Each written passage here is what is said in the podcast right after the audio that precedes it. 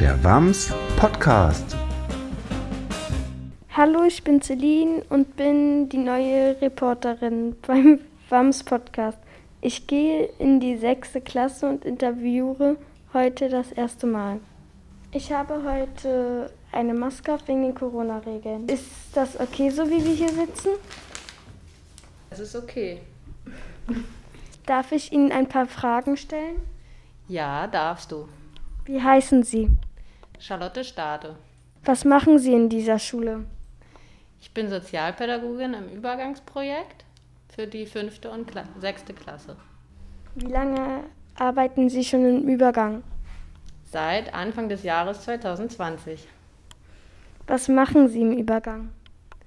Ich arbeite mit einer kleinen Gruppe zusammen, mit vereinzelten Kindern. Das sind feste, fünf feste Kinder und ab und zu kommen auch ein paar mehr Kinder dazu. Was für Kinder haben Sie?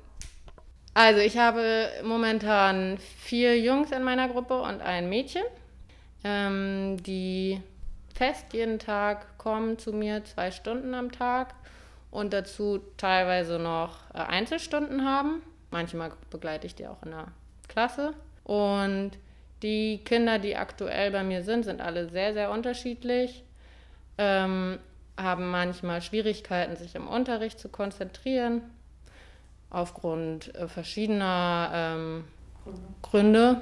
Und hier im Übergangsprojekt haben wir die Möglichkeit, über diese Gründe zu sprechen. Sie lernen, die Kinder lernen Handlungsstrategien, wie sie damit besser umgehen können, wie sie, dass sie im Unterricht gut mitkommen, dass sie sich konzentrieren können. Genau. Was muss man noch wissen über das Projekt? Vielleicht, ähm, wie unser Tag hier aussieht im Projekt. Die Kinder kommen hier an und wir fangen immer an mit einer Gefühlsrunde mm, mit Hilfe von Gefühlskarten. Dadurch lernen die Kinder ähm, ihre Gefühle einzuordnen und facettenreich zu beschreiben.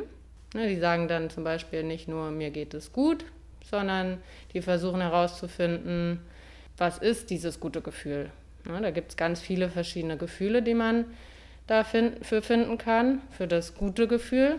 Und genauso gibt es für ein schlechtes Gefühl auch verschiedene Gefühle. Und das lernen sie hier dann zu entdecken und auch zu, darüber zu sprechen. Mhm.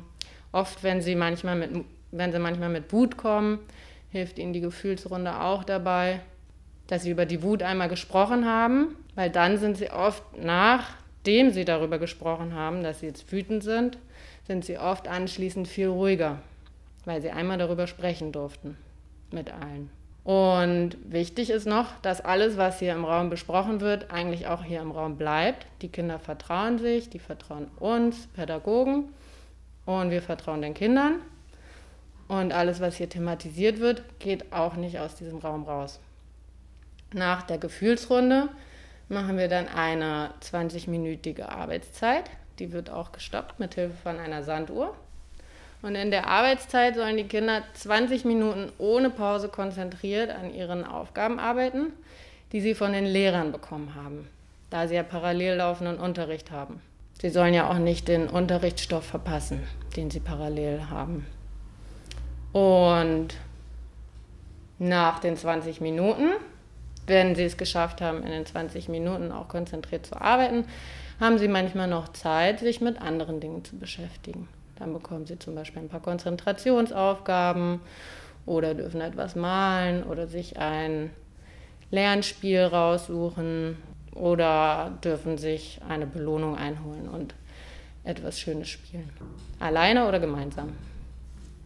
Und ganz zum Schluss ähm, werten wir die Arbeitszeit aus. Dafür haben wir ähm, drei Auswertungspunkte und die Kinder lernen dabei, sich selbst einzuschätzen, wie ihr Lernverhalten und ihr Sozialverhalten war. Also ob sie sich, ob sie ruhig gearbeitet haben, ob sie die anderen Kinder und Pädagogen ähm, respektiert haben und ob sie kontinuierlich wirklich 20 Minuten konzentriert gearbeitet haben. Und das wird, ausgewertet mit Hilfe von einem Belohnungssystem. Die Kinder dürfen sich über einen längeren Zeitraum eine Belohnung erarbeiten.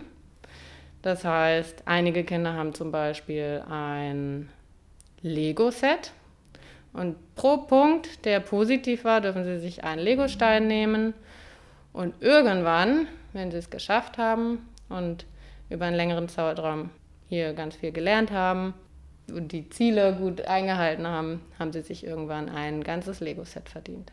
Ich finde das gut. Es gibt natürlich auch ein paar Kinder, die mögen kein Lego. Die durften sich dann etwas anderes raussuchen. Was zum Beispiel? Ein Kind hat sich zum Beispiel ein 3D-Puzzle gewünscht.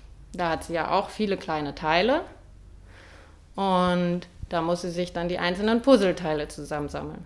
Und erst wenn sie alle Teile hat, darf sie das Puzzle dann als fertiges Stück aufbauen und mit nach Hause nehmen, wenn sie möchte. Was war das Schwierigste im Projekt? Am schwierigsten finde ich es, mich mit allen Beteiligten zu koordinieren und abzusprechen. Dazu gehören Eltern, Lehrer, Schulleitung, weitere Sozialpädagogen. Was war das Schönste im Projekt? Wenn die Kinder was geschafft haben und ihre Ziele erreicht haben, dann dürfen die sich, dann haben die sich ein paar Ausflüge ähm, verdient. Und ähm, da haben wir besonders im letzten halben Jahr einige Ausflüge mit den Kindern gemacht. Das war zum einen waren wir einmal im Barfußpark in Belitz. Wir haben einen Waldausflug gemacht am Müggelsee. Dann waren wir ganz oft auch, ähm, besonders über die Corona-Zeit, ähm, die ja eigentlich sehr schwierig für alle waren. Und in dieser Zeit waren wir mit den Kindern ganz, ganz viel draußen, hier in der Nähe der Schule und haben die Zeit dort verbracht. Was wünschen Sie sich für die Schule? Ich wünsche mir für die Schule, dass es allen Kindern gut geht, dass es hier harmonisch weitergeht, dass Lehrer und Schüler respektvoll miteinander umgehen, dass die Schüler einen guten Abschluss machen und dass wir diese schwierige Zeit gerade alle gut überstehen. Was würden Sie anders machen an der Schule, wenn Sie könnten? Hui, wenn ich könnte. Ich habe mir schon öfters Gedanken gemacht, wie für mich die perfekte Schule aussehen könnte. Das ist eine ziemlich schwierige Frage. Aber wenn ich das mal ausprobieren könnte, würde ich eine Schule öffnen, äh, Projekträume machen zu verschiedenen Themenschwerpunkten, in denen sich die Schüler selbst einteilen können nach ihren individuellen Interessen. Und natürlich soll es weiter die Hauptfächer geben. Also die Schüler sollen natürlich lesen und schreiben lernen, rechnen können, aber nach ihren individuellen Interessen. Ob nun durch Bewegung, ne, manchen, manchen Kindern fällt es leichter zu schreiben, manchen fällt es leichter, das Übersprechen zu lernen, manchen fällt es leichter, eher durch den Körper sich auszudrücken. Und eine Traumvorstellung wäre für mich die Schule, wenn sie so ein bisschen mehr nach den individuellen Fähigkeiten der Schüler gehen würde. Okay, danke, viel Erfolg. Dankeschön. Ich wünsche dir noch eine gute Schulzeit. Tschüss. Tschüss.